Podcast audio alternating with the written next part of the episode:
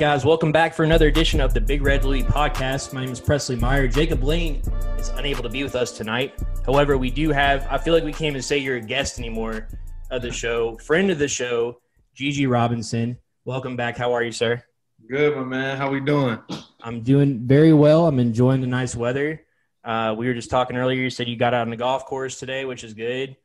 Um, I'm not sure. I'm not sure how it went, but any day on the golf course, a bad day on the golf course is better than a good day in, the, in at work or I guess in your in your case in the classroom. So let's, let's just say I would have beat you out there on the course today. Uh, all right, that's that's probably honestly that's probably true.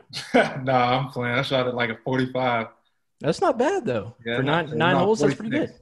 Shot a 46. What's that? Nine nine 11 over. Oh my goodness. Bo- bogey golf. bogey, bogey golf, golf can still be fun. And also joining us tonight, we have uh, first time we want to get him on for a while. Seth Dawkins, how are you, man? Man, what's going on? I'm good. I'm glad to be here, man. I'm good. I'm good. How about yourself? Doing very well. We're, we're glad to have you. I want to start off the show a little bit differently than we normally do, but I feel like um, it's only appropriate given everything that's going on with the social injustices um, in, in the country. But we like to have fun with this show. We like to try to keep things positive. So I wanted to start the show off with a new kind of like segment that that I've never done before.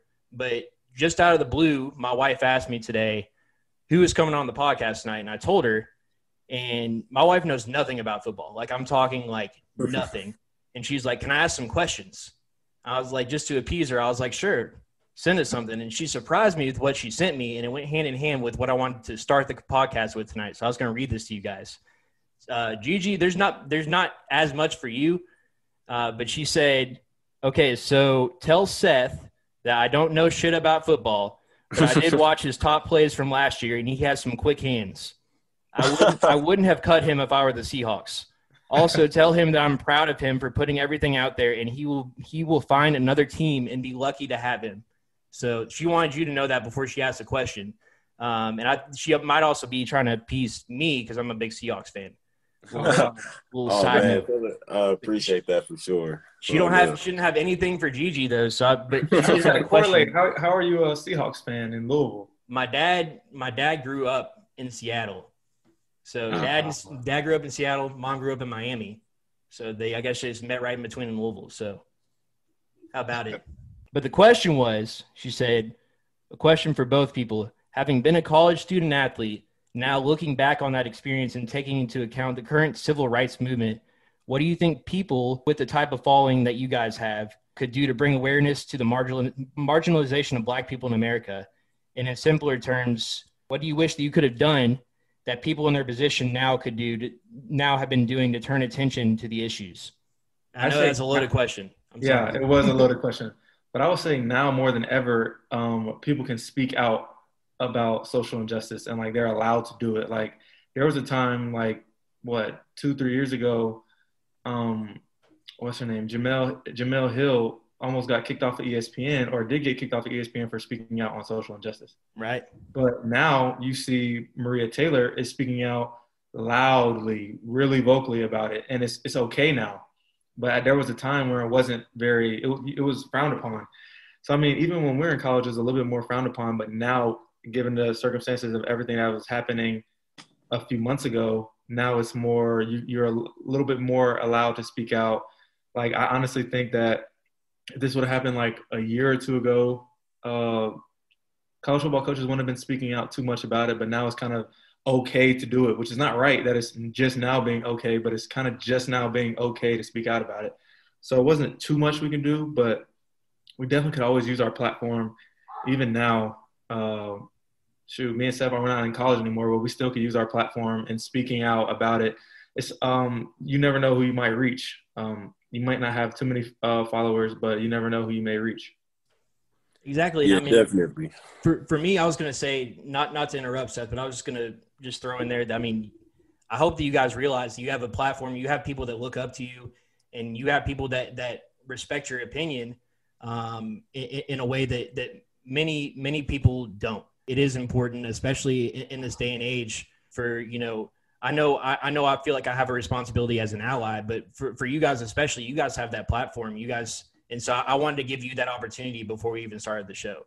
Um, so that, that's what I wanted to, wanted to come out and say initially. Obviously, I feel like my wife hit the nail on the head. Seth, Seth how do you kind of tell us what you're feeling, how you feel about the the situation going on right now, and and and basically the same same question we asked Gigi. Yeah. So um, of course, you know it's it's all about standing for something, and um, I feel like you know if not now, then when, um, especially if you have a platform, just like you know a lot of college athletes doing professional athletes. Um, and I remember a couple uh, weeks ago with the Seahawks, we um, we had like a little intervention and we talked with the uh, a team, and everybody was like, you know, they were kind of scared to speak up, you know, because how the NFL blackballed Kaepernick. So a lot of guys, um, you know, they were just hesitant to speak up and do stuff. But now they see, you know, okay, everybody's, you know, riding the wave, you know, to speak up and say something. So, um, and it also started with the Mississippi State running back in college. At least I remember, I forget what his name is, Hill. I think he was the first college athlete to say something regarding um, something at Mississippi State when all this tension was going on. So um, I just believe, you know, you got to start somewhere and stand for something. And you know, our we have a platform, and everybody wants to listen to see what we have to say. So why not use it? Absolutely. And real quick, I mean, we don't have to get super in depth, but what was your all's feelings about everything that happened yesterday? I know we were supposed to, you know, get get together yesterday. If, if you're listening, we're actually recording on on Thursday, the day after the um, the verdict came down. I, not, I guess not the verdict, but the the the decision came down from the grand jury. Um, what is your all's feelings towards everything that's going on, and and um, I mean, where where do we go from here, in your all's opinion? I mean, I tweeted about it. I tweeted about it earlier. Like, it's crazy, but I'm not even in the least bit surprised. Like, it doesn't surprise me at all. Like, I, when it happened, I uh, vividly remember myself saying to somebody that you think it's bad now in Louisville, it's going to get way worse. Like, this is back in March when I was saying this. It's going to get way worse just because I knew what was going to happen. Like, I knew nothing, there was going to be, none of them were going to get charged, which is just a sad reality of of the world right now. But I mean, and as for where do we go now, I have no idea. Like, I wish I had answers, but I don't have the answers. Seth?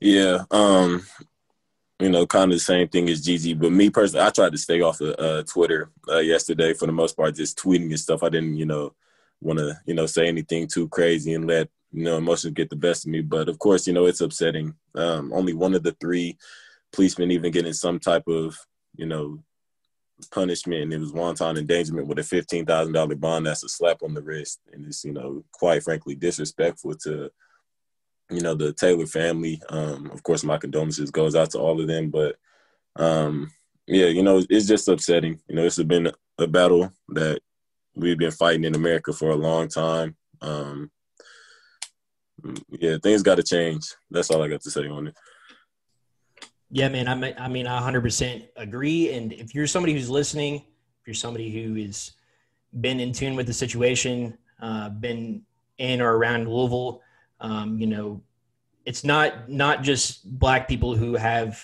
you know who who should be stepping forward. I feel like as as a white male, um, I feel like that I have to be an ally. I have to step up and, and say something as well because because otherwise, you know, I, I'm I feel like I'm somebody who comes from a place of privilege and that privilege can be used as power and it can be used for for good so if you're somebody who who is is like that you know i would encourage you personally to to you know take a leap of faith don't be afraid to to speak up and say something and, and, and speak for what is right um, and ultimately um, I, I think that you know as dark of a day as dark of a time as this is going to be in louisville um, I think that we also have a lot of opportunities to make positive changes. And so that we'll kind of leave it at that for now. But um, that that's kind of my opinion on that. As far as there's no easy way to transition into football, right? Right. Yeah, I was just about to say. yeah. There's no. There's no. There's no. You know, smooth way to go into that. But especially. But we have a lot to talk about with football. That we just saw on Saturday. Now, Seth, I'm not sure, you know, what your opinion was going into the Miami Louisville game, but we had Gigi on last week. I feel like Gigi and I and, and Jacob as well all agreed that it would have been a disappointment if Louisville didn't come out with a win, uh, given the situation against Miami. Obviously, that didn't happen. we can get into, we can dive into the reasons behind that. Um, but what was your overall number one takeaway um, coming from that game on Saturday, Gigi? Um, big play touchdowns killed us. I felt like truly the offense played well enough to win the ball game. The offense played way yeah. more than well enough to win the game. Obviously, they had they uh, were getting stopped a little bit in the second half, but I mean the first half. Second half, they were firing on all cylinders, like literally couldn't be stopped. Scoring at will in the second half, and the defense is giving up one play touchdowns after the offense is driving down 15 play drive and putting it in the end zone. That's demoralizing as an offense. I didn't even play offense, but I know that that's demoralizing. It's got to be frustrating, and the offense can't score all game, so the defense has to get a stop eventually. And I feel like even if you don't have the best defense in the world, you got to get a stop. Like it's it's all about the timeliness of your stops. They got to get uh, stops at the right time. Like as soon as Louisville cut it to a one score game, uh, coming out of halftime, got to get a stop right there. You get a stop, it's a ball game because Louisville we're about to go down and score. But yeah, that's the biggest takeaway, man. Uh, third downs on defense, and then busted coverages. Because on offense, if you mess up, if there's a big mess up on a play on offense, worst thing that happens, what do you lose? You lose 15 yards and you punt the ball. On defense, busted coverage, that's seven points that you can't take off the board. So that's some that's that's my biggest takeaways. What about you, Seth? Yeah, um, well, speaking more so for the offense, of course, Gigi, um, more on the defensive side, Gigi hit it right on the head. They um had two 75 yard touchdowns, back to back plays. Um, of course, like I said, that's that's demoralizing. But for the offensive side, um, I think they did good. Um, of course, they put up enough points to score. I think Malik played really well. Um, Dez had a good game, of course. Um, and Jay Hawk, he had another hundred yard game. Um, and Tutu did well as well. Um, Justin Marshall came in and made some plays too. So I mean, they were it was they were they were firing. Um, like I said, I think they scored enough points to win the game, but like I said, you it takes both sides of the ball. So um, just got to bounce back. To me, the biggest takeaway it has to be there were three, and there there could have been more. Um, and maybe you can speak to this, Gigi, being a, a defensive expert, at least have, having much more expertise than somebody like myself. But to me, the, the, the biggest takeaway was that there were three busted plays in this game that should you shouldn't have three like that for an entire season, and they all happen in one half. Um, and may, correct me if I'm wrong. Maybe that kind of stuff happens, you know, more frequently than than what we saw uh, this past Saturday. Uh, however, some some of the miscues, the misalignments, the missed assignments on on defense were so demoralizing. And like you said, you know, the off with the offense clicking on all cylinders, they the defense didn't even give the offense a chance to you know gain any traction. Um, but my biggest takeaway is obviously they you know the the guys on ABC spoke at length about the two plays to start the second half for Miami, how wide open those guys got. Um, but to me, the real dagger was on a third and long having two guys covering covering three receivers on on the well, I, I, guess it was the near side of the field. Absolutely, and I, I, know you you chimed in on a little bit on that, Gigi. What is your takeaway as far as as far as the defensive miscues? Do you think this is an easy fix, or do you think that this is is something that is going going to take weeks and weeks to to kind of uh, fix? Well, it's all discipline in my eyes. It's all discipline. Um, you turn on Clemson's tape, they played two games. I'm sure I haven't watched them not once, but I'm sure just knowing how disciplined they are, you're not seeing busted coverage like that. They're not giving up 75 yard touchdowns. And for us to do that three times in one half, three times in one quarter, sorry, unless that last one was in the fourth. But still, Clemson probably hasn't had one all all year, like in two games. Like it just it just doesn't happen. It's all discipline, spitting out of your gap when you have the edge and then um, on the when there was two people covering it, just being out there in La La Land, not not in tune with what's going on defensively. And then, I mean, players can call timeouts. I would have been calling a timeout if that's the case. If I see there's two players over there, we're about to give up seven points. Timeout needs to be called or something. So somebody, someone's got to give. But yeah, just miscues that just can't happen if you want to win a game. That's not going to happen. You're not going to beat the school of the deaf and blind if you if you're having miscues like that. No, and I, I think the one thing that that I continue to reiterate is that is that's not a talent thing. No. You know, you can you can put 11 five stars on the defense, but if you know there's one or two guys that don't know their assignment and they're completely misaligned on, on defense, it doesn't matter how talented you are you're going to get beat just by a sheer numbers game every single time. And so that was the thing that, that was frustrating to me. I, I know a lot of fans, a lot of uh, analysts, a lot of people critiquing the game, you know, said it, it might have been like a talent level thing. You know, you need to get better players, better coaches, whatever.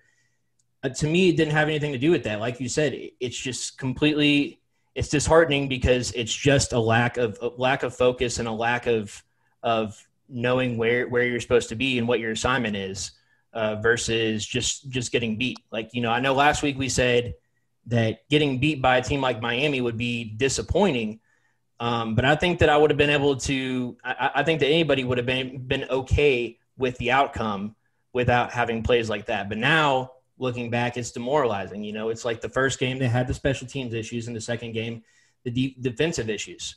Um, you know, it's just that that sort of stuff is kind of what creates setbacks when you when you have when you're trying to make a turnaround like this.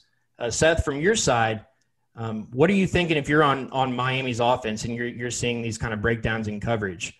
Like to to you when you're watching this game, was was it that obvious, or was it kind of something that you thought that Miami did a good job of dissecting? Um, man, I, I personally felt like it was it was just more so obvious than anything. Um, you know, for the first play, like I, I play offense. I don't really worry about the you know the defensive line or the you know especially the front the front seven on defense. But I've seen um, you know the defensive end try to go in the A or B gap when he was supposed to set the edge, like Gigi said, and that was just you know an easy 75 yard touchdown. Couldn't nobody catch him? And then on the next 75 yard touchdown, it was just a corner in the safety or a corner in the linebacker, and nobody had the running back. They both were just watching the pass. So um, I just feel like those are just easy things to see, especially if you know you do a little film study and you um, will see, you know, if they're not a disciplined defense, that they, you know, have some latches in their defense and their holes to exploit. And I feel like Miami just did a good job at doing that. Seth, one other follow up to that. O- offensively, did you see anything on offense, especially in that first half?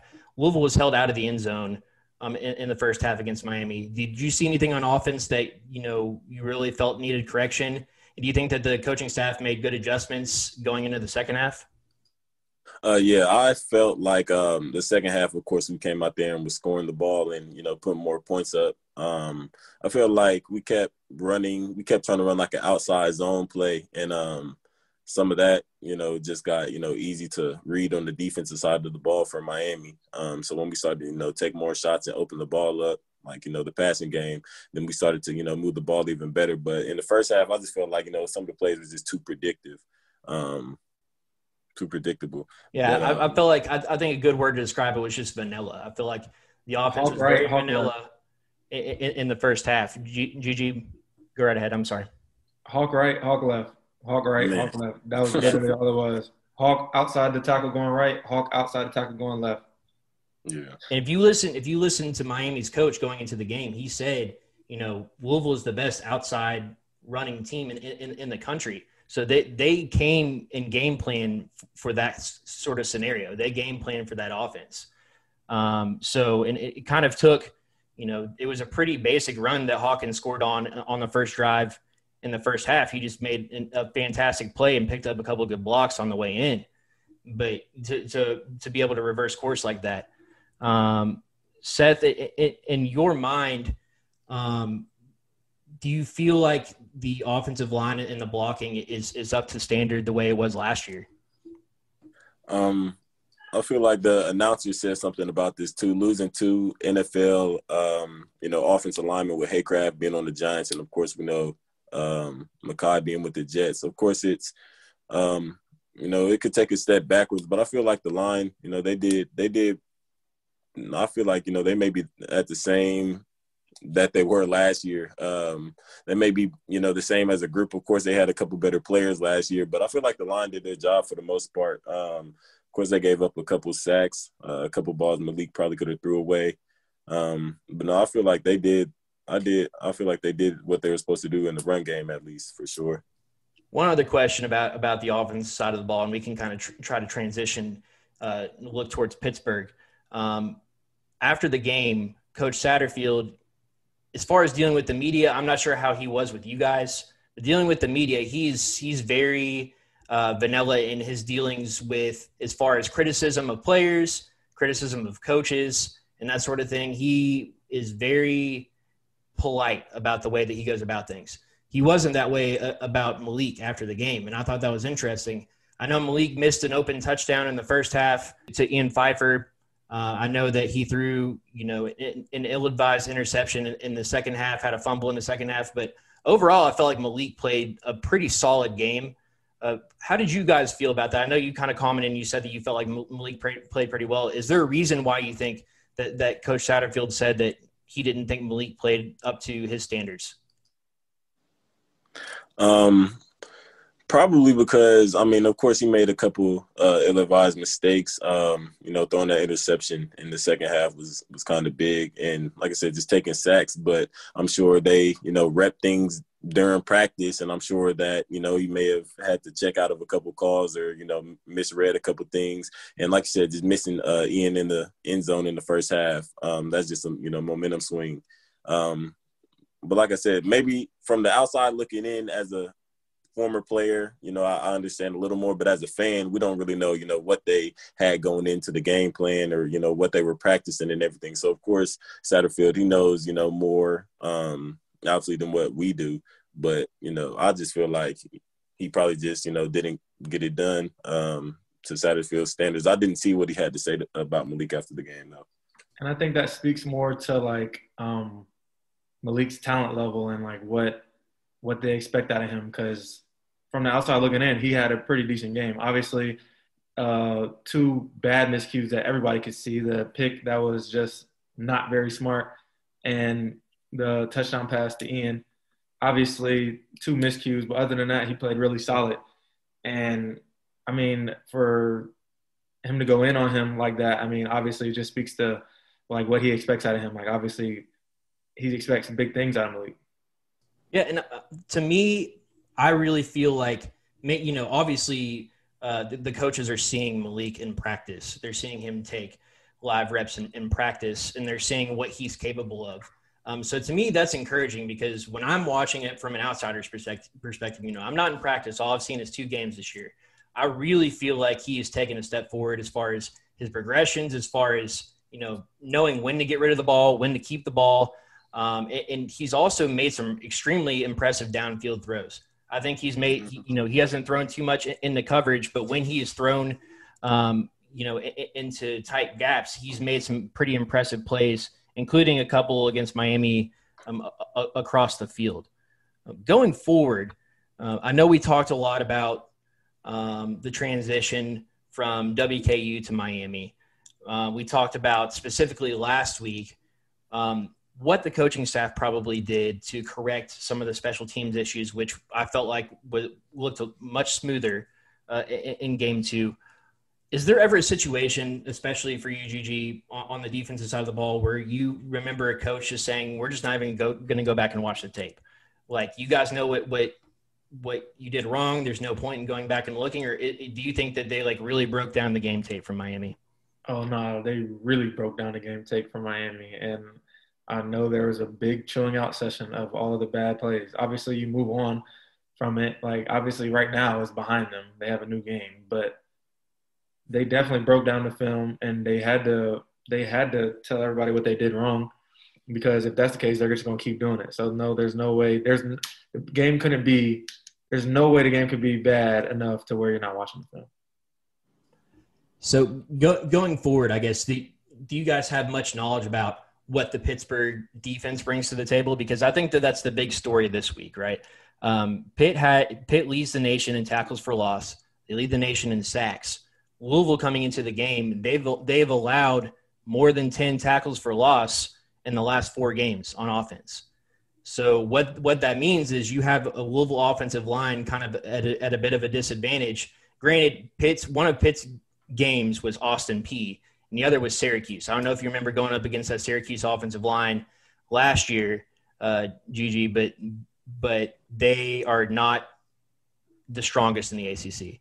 Right. I'll put it like that. So while they lead the country in tackles for loss and sacks, they've gone up against a team who they asked to have a running clock in the second half in Austin Peay and Syracuse, who has maybe the, the weakest offensive line in the country. What do you take away from that? Um, and, and I guess a question for both of you guys: How do you feel um, that Louisville can combat a, a pretty pretty strong Pitt defensive line? Um, I remember watching Pitt last year. They have a really good defensive end. I don't really remember his number or anything, but he's really good. And so I don't care who they're going against. He's going to have a good game. So he's pretty good. He's a pretty good player that they definitely need to worry about and need to be game planning against. But like you said, I'm sure Pitt's defense is good, but they haven't really played uh, obviously too much competition. But I'm I'm positive that they're good and that that's still a point of concern for Louisville. Obviously, the offensive line has to come out firing. They have to be they have to be ready, and I'm sure they will. Like obviously, nobody wants to lose back to back games, so they they're gonna come out hot. And I, I wrote about this today. Uh, Coach Satterfield hasn't lost a game back to back since Obama was in office. So it's been it's been a while since he he's let that happen. Um, I think that they might use that as extra motivation going into this game. Seth, from from your point of view, um, you were always viewed, even you know going back to your freshman year, your entire time at U of L, you were an extremely disciplined wide receiver, and I think a lot of people looked up to the way that you blocked and made plays on the outside, regardless of regardless of how much you were getting the ball in the game. And you made made plays that a lot of people you know wouldn't think about looking back, uh, but they but they ultimately ended up being winning plays. Um, who do you look at on on this receiving unit um, as as some big names to watch out for in a game like this, where I feel like Louisville is going to really have to utilize their speed uh, on the edges? Um, yeah, I feel like somebody that always comes to play when it comes to big games is Dez Fitzpatrick. Um, mm-hmm. He doesn't really shy away from the moment. Dez going to stick his head in there and block. Um, and I know that they, um, I know that Pittsburgh has a pretty good secondary as well. I know they have one DB that was, um, he was, I know he got some, um, some awards last year, and I know that he was like a preseason, maybe All ACC or All American uh, something. Uh, Paris Ford is is the guy in the secondary. That's that's he's pretty solid. Yes, yes. So I know that they, um, yeah, like I said, I know Ford is solid, but um, for the most part, man, like I said, I feel like we have one of the best receiving corps um, in the nation, truly.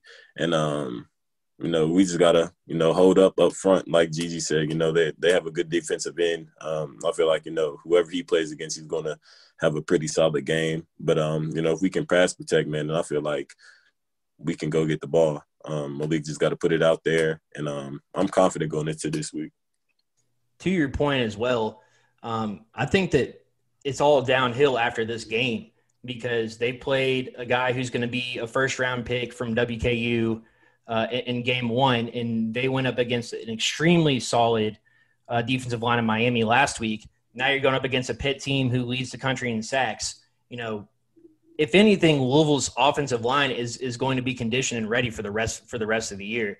Um, to going, you know, pointing, looking at the uh, defensive line for Pitt, what is how do you offensively combat that?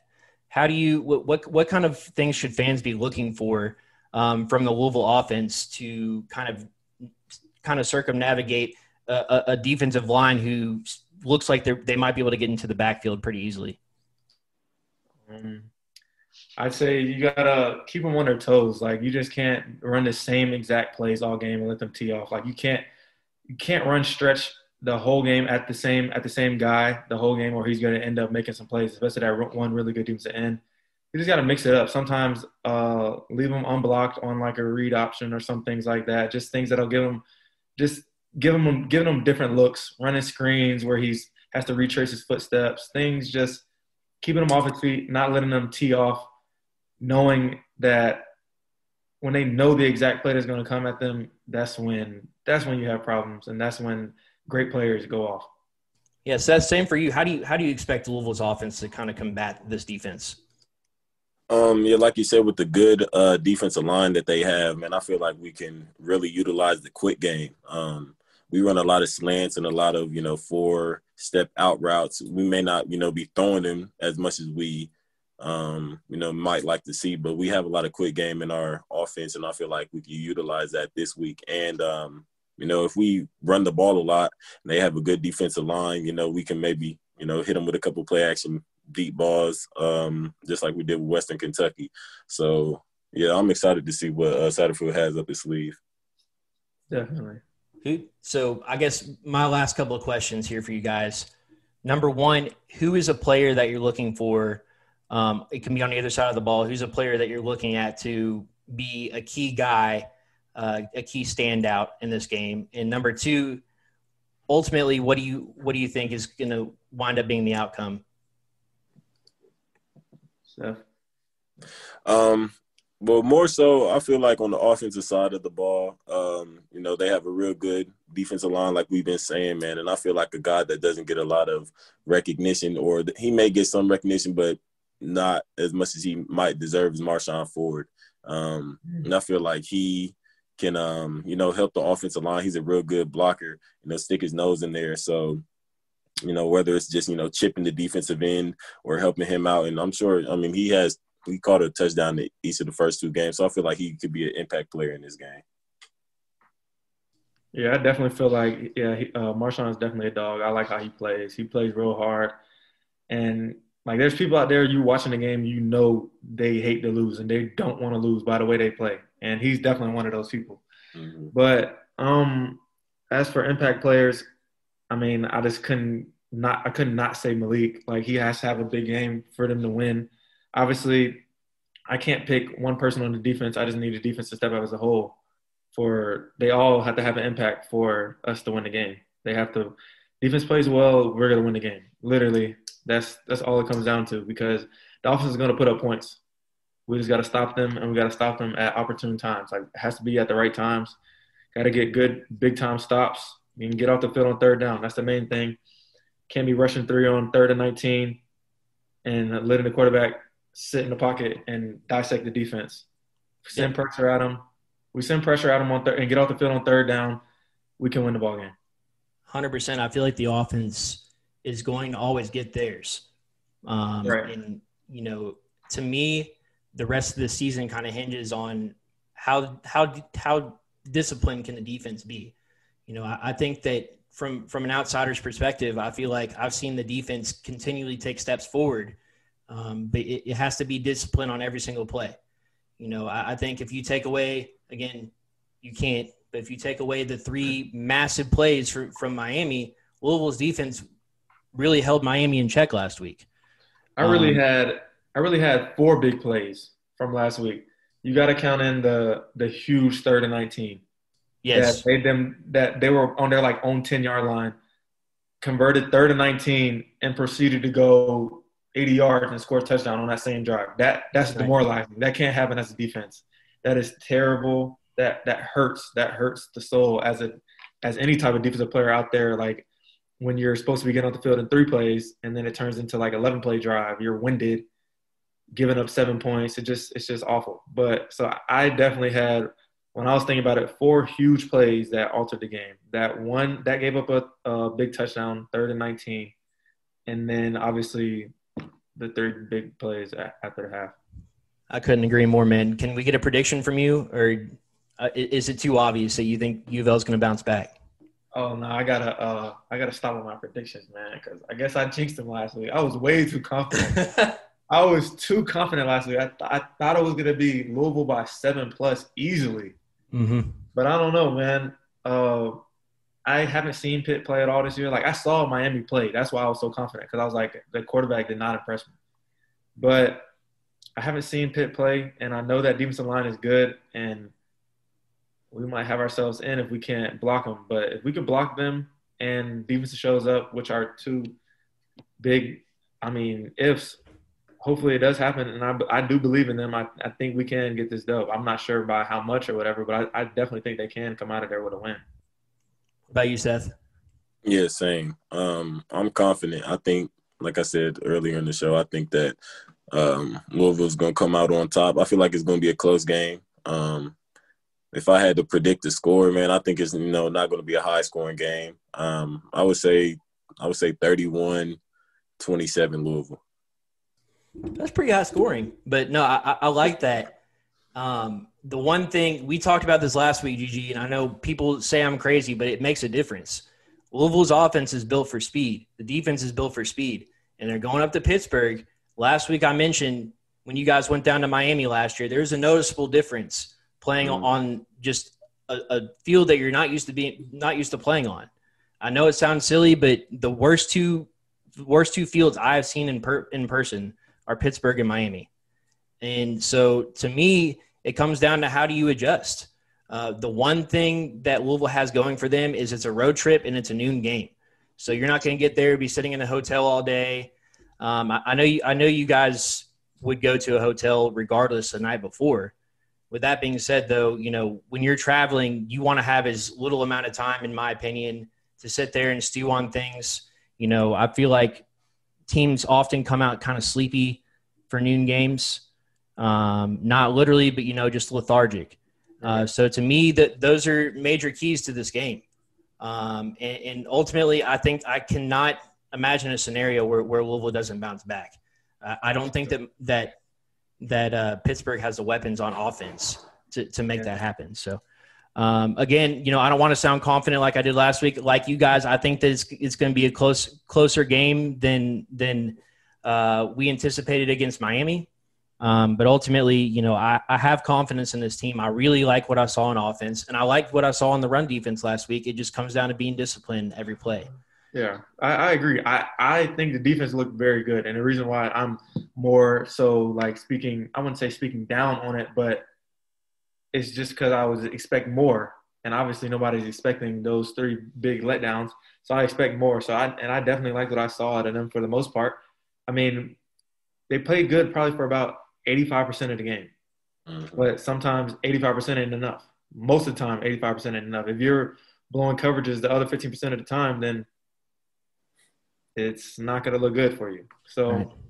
I definitely believe in the defense. I think they're going to step. I think they're going to step up. I definitely think Coach Brown's giving them getting them right this week, and I I feel like we're going to come out of there with a dub. I definitely think they're going to bounce back, but obviously not super duper. Like I'm not gonna just just be super duper confident. Like say they're going to win by seven plus, but I think they they should come out of there with a win. And there's nothing better than getting a win for one of those early games and having the rest of your Saturday to just enjoy the fact that you got to win. Right. Um, so I'm I'm excited for you guys as fans to hopefully get to experience that this Saturday. Guys, thank you so much for coming on. GG as always. We hope to see you back. Seth, you as well. I've really enjoyed it, and uh, and I hope that we get to do this again soon, y'all. Yeah, definitely. Thank you, guys.